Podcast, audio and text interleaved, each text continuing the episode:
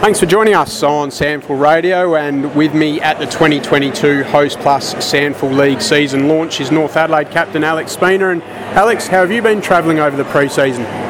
Yeah, really well, thanks, Zach. It's been nice to pretty much get a full pre-season in, and uh, um, yeah, really looking forward to getting started this week. Who do you think the Roosters will play in this year's grand final?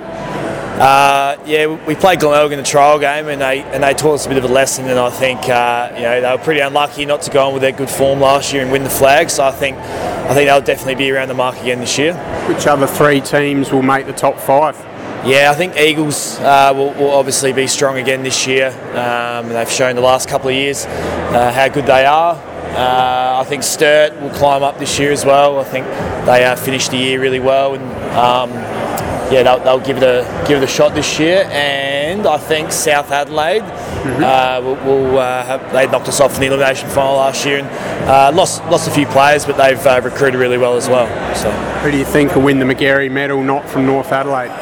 Well, I've heard a, little whisper that someone looked after me before and said me, so I'm going to have to return the favour. He, he uh, James Battersby, I think he gets a lot more votes than what I ever will, so uh, I'll say him. Good to see the housemates working together. Uh, obviously, no one wants to do j- dishes duty. Uh, who will win the uh, Ken Farmer medal, not from North Adelaide? Uh, yeah, look, it's hard to go past Liam McBean again, uh, but I will say I think Lockie Hosey, his teammate, might might uh, challenge him there. Um, so yeah, probably one of those two. Uh, who will be a Powerade Breakthrough nominee from Prospect this year that the Roosters fans can keep an eye out for?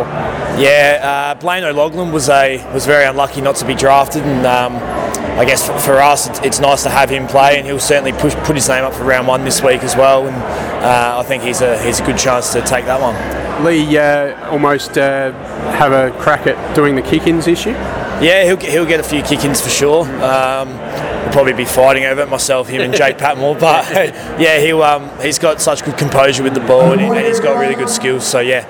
Beautiful. Soda's given us the wind up, so thank you very much for your time and uh, all the best for the 2022 Host Plus SANFL League season. Thanks, Zach. Thanks, mate.